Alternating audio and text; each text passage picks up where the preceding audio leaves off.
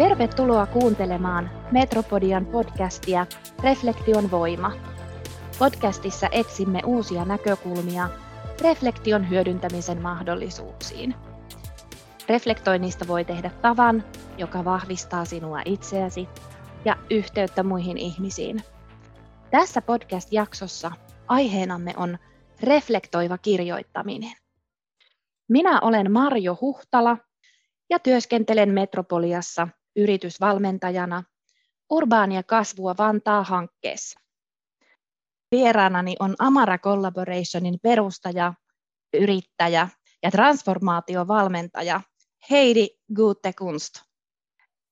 Heidi on kahden advisory boardin puheenjohtaja sekä Women's Board Awardin Suomen maajohtaja.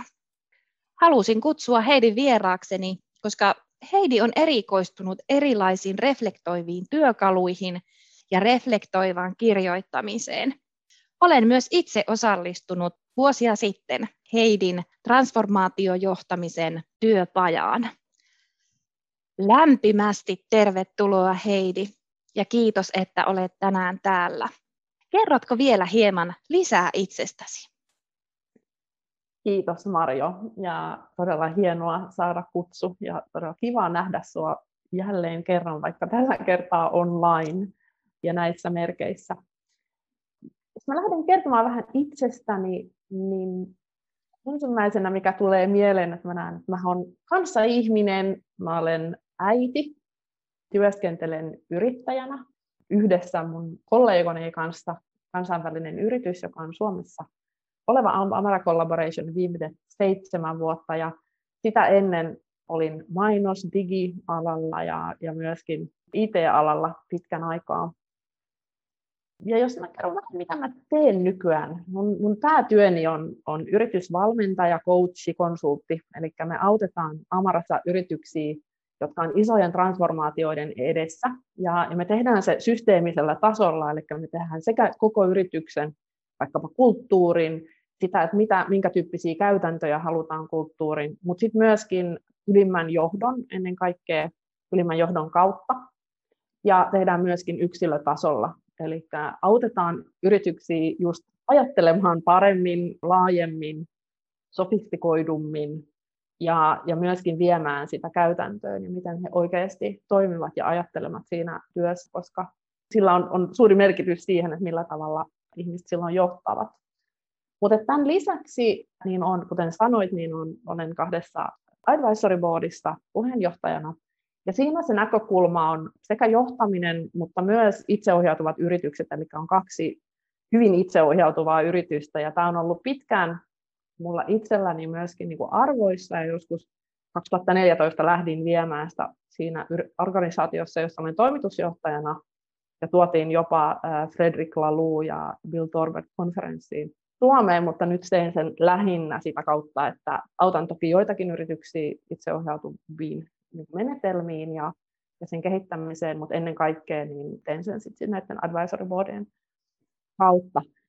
Ja sä mainitsit vielä yhden, yhden asian, mikä oli tämä Women's Board Award, joka on oikeastaan meille projekti ja minulle projekti, mutta se on mulle lähellä sydäntä oleva asia, koska mä koen, että, että maailmassa ja Suomessa on tosi paljon päteviä ja osaavia naisia, jotka ei välttämättä pääse esiin. Ja, ja me tarvitaan ylimmän johdon tehtäviin, ei vaan niin kuin johtoryhmään, vaan itse asiassa siihen päättävään asemaan enemmän naisia. Tämä Women's Board Award, niin tavoitteena on nostaa niitä kykeneviä naisia, jotka ovat kandidaatteja listattujen yritysten hallituksen puheenjohtajatehtäviin. Reflektoivaa kirjoittamista käytetäänkin usein itsensä ja oman johtajuutensa kehittämiseen, ja tämän huomasin silloin, kun veditte meille todella innostavaa transformaatiojohtamisen työpajaa. Siellä me huomattiin, että reflektoidessaan kirjoittamalla ihminen valjastaa sen alitajuntansa tekemään työtä juuri oman itsensä puolesta.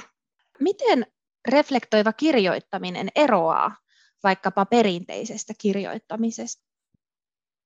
Reflektoiva kirjoittaminen se eroaa perinteisestä kirjoittamisesta sillä tavalla, että usein perinteisessä kirjoittamisessa niin siinä on joku tavoite itsessään, että pitäisi kirjoittaa jotain, joka lähetetään ulkomaailmaan, kirjoitetaan maili tai kirjoitetaan päiväkirja, jossa halutaan käydä läpi, että mitä kaikkea tapahtui tänään.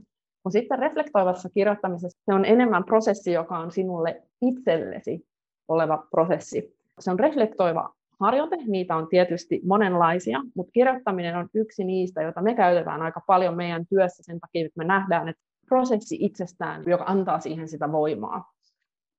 Siinä ei olla niin tiukkoja esimerkiksi sen osalta, että ollaanko kirjoitettu oikein, onko kielioppi oikein ja pystyykö joku lukemaan siis, mitä siinä sanotaan, tai onko pisteet oikeassa paikassa, vaan se on enemmänkin sitä, että pääsee ikään kuin muun puhumaan paperilla. Päästään vaan saamaan sitä asiaa ulos, mikä meillä on mielessä, mikä me ei välttämättä edes niin kuin tiedosteta.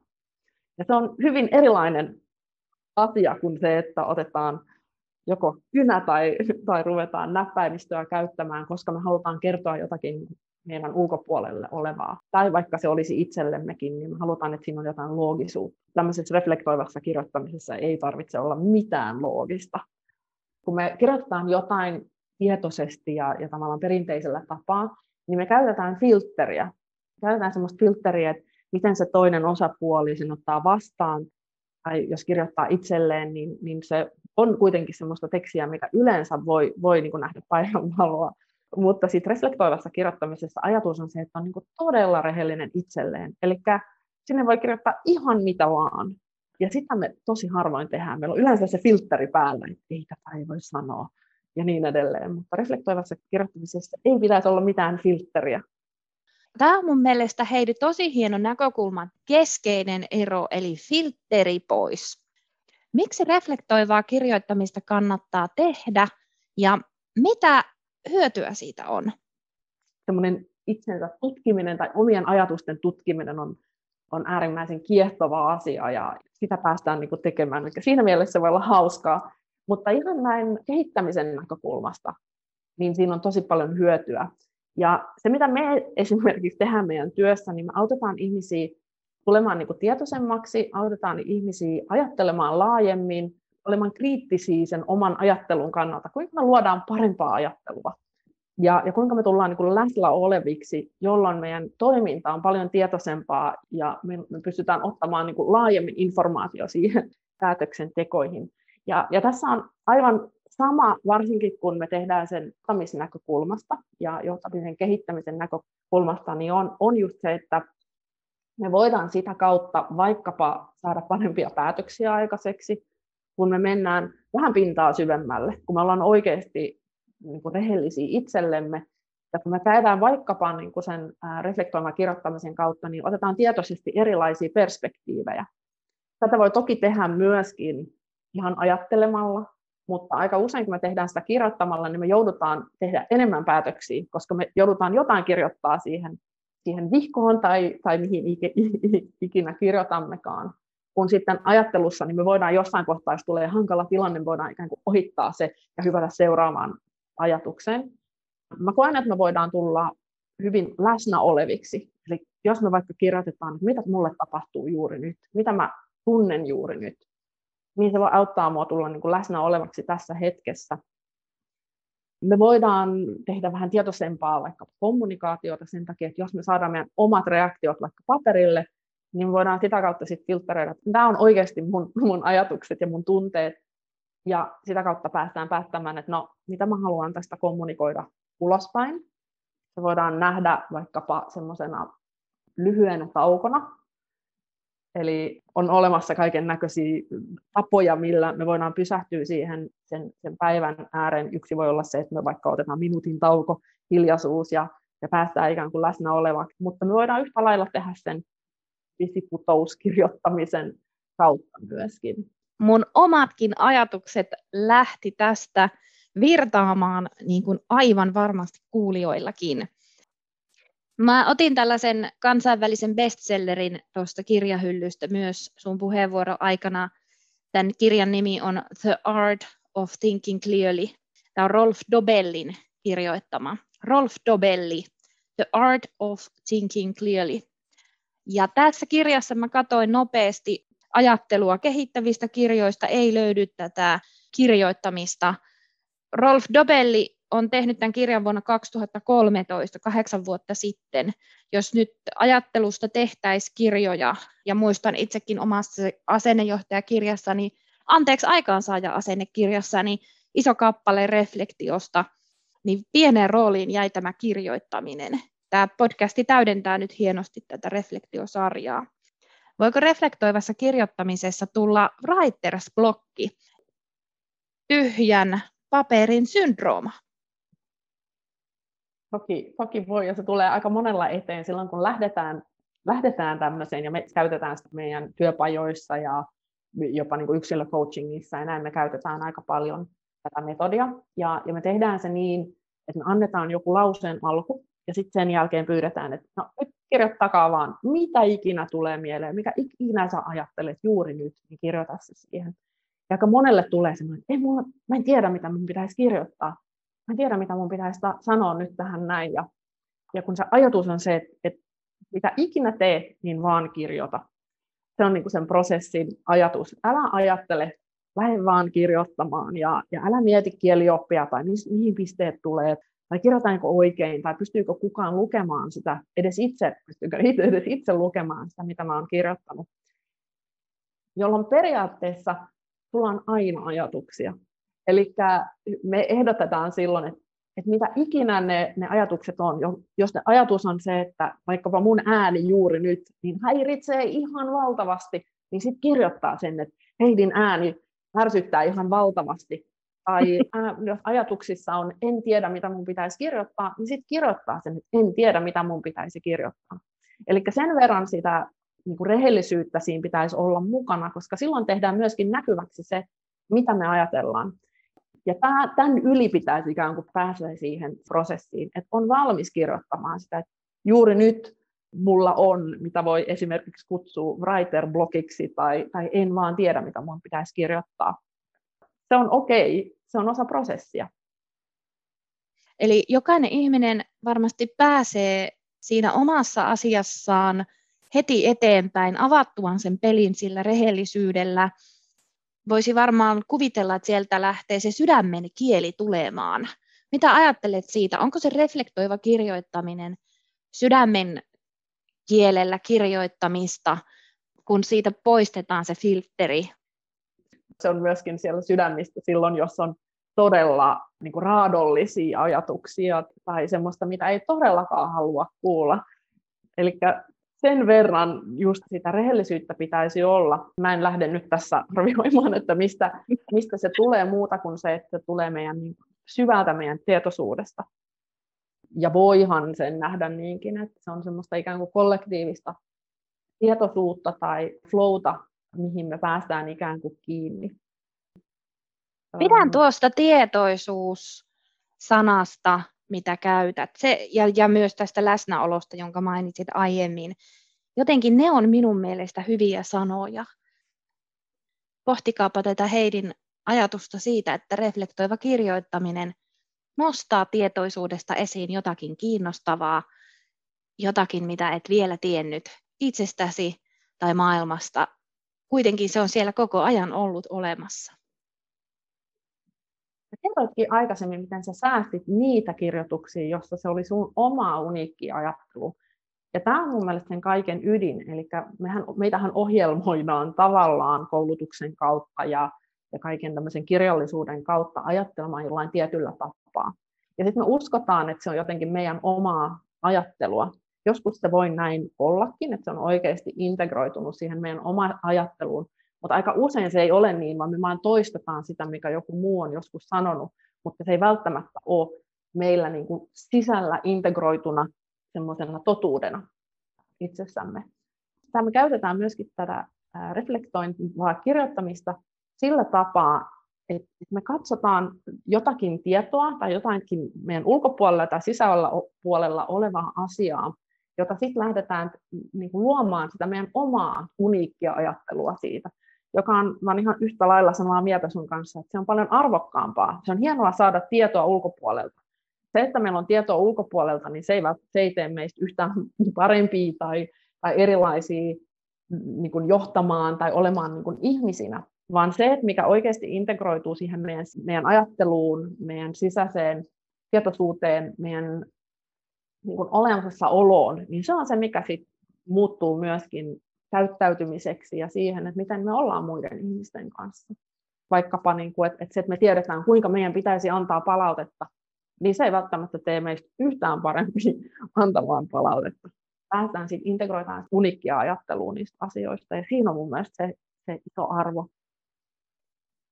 Jos joku pysäyttäisi sinut kadulla yllättäen ja sanoisi, että miten reflektoiva kirjoittaminen auttaa minua ihmisenä kasvamaan, niin mitä sanoisit hänelle?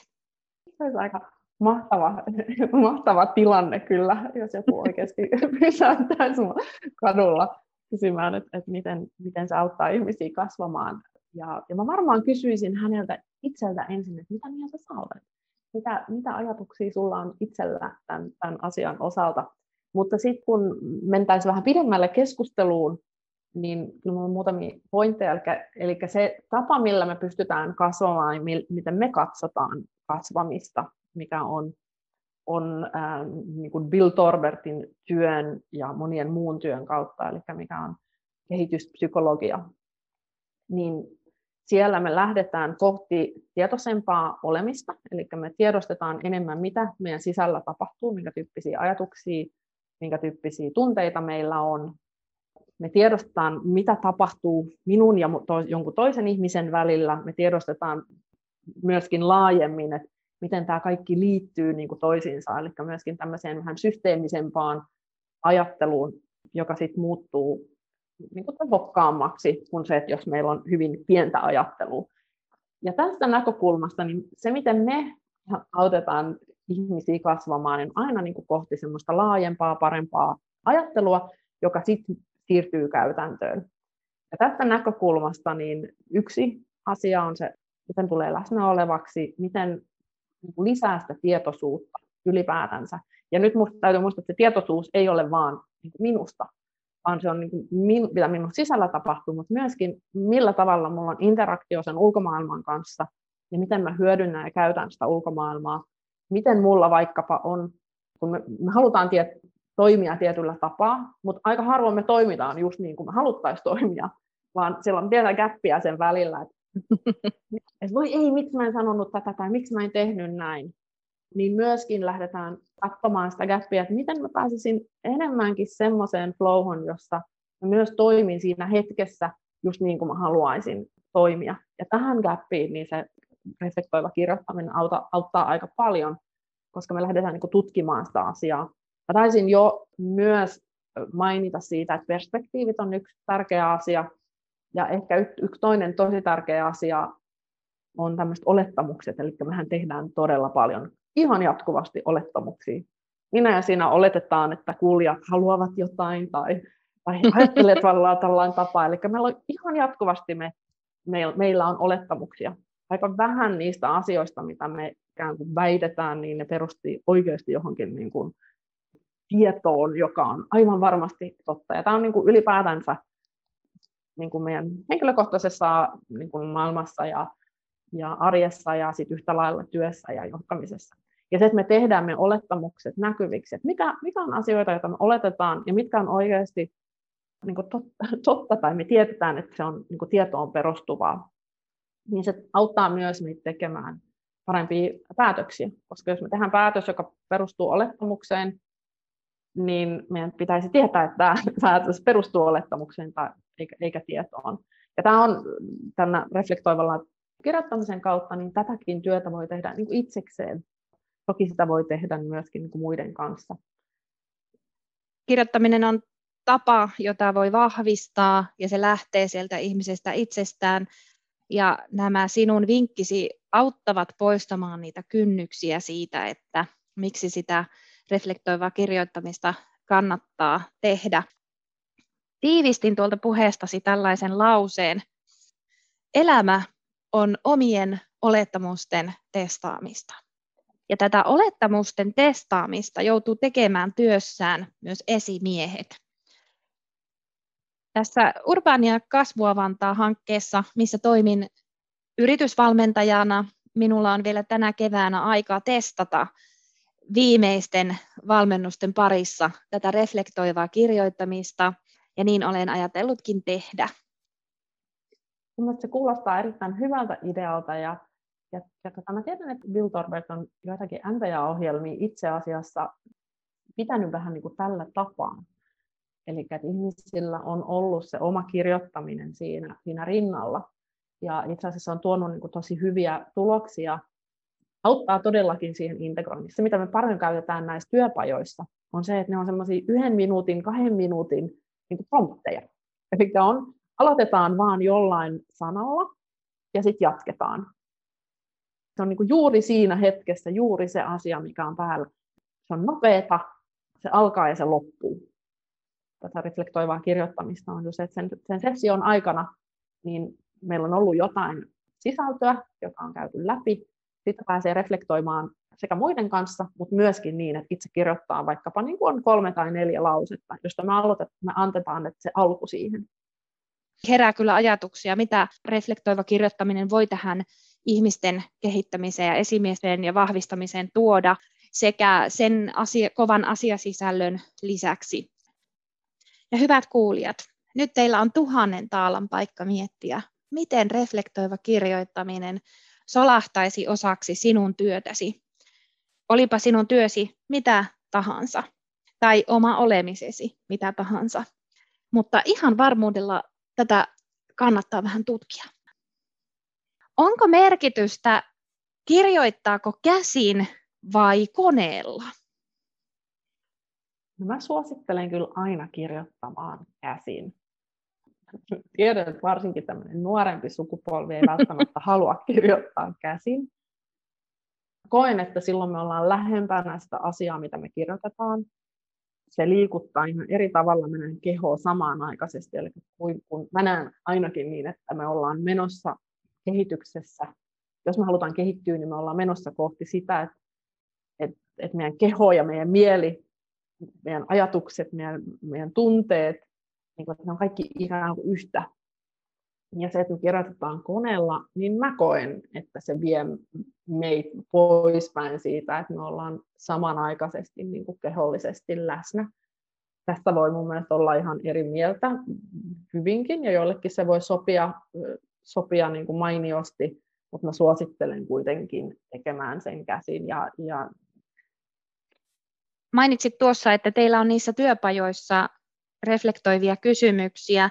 Haluaisitko jakaa muutaman, millaisia kysymyksiä sinulla olisi reflektoivalle kirjoittajalle? No, kun me, kun me tehdään niitä työpajoissa, niin se on aina siihen kontekstiin liittyvää. Eli se on mun mielestä niin tärkeää, että me ei lähdetä kirjoittamaan välttämättä jostain aivan muusta, vaan se on itse asiassa se, jos, jos puhutaan vaikka johtoryhmästä, ja se, että mitä ne on juuri nyt käsitelleet, niin se liittyy, eli me, me, me muodostetaan silloin ne, mistä kirjoitetaan, niin juuri silloin. Vaan ajatellaan se, että me käydään aina niin kuin ensimmäinen, toinen ja kolmas persoona, eli minä, me ja se, se niin kuin kokonaisuus.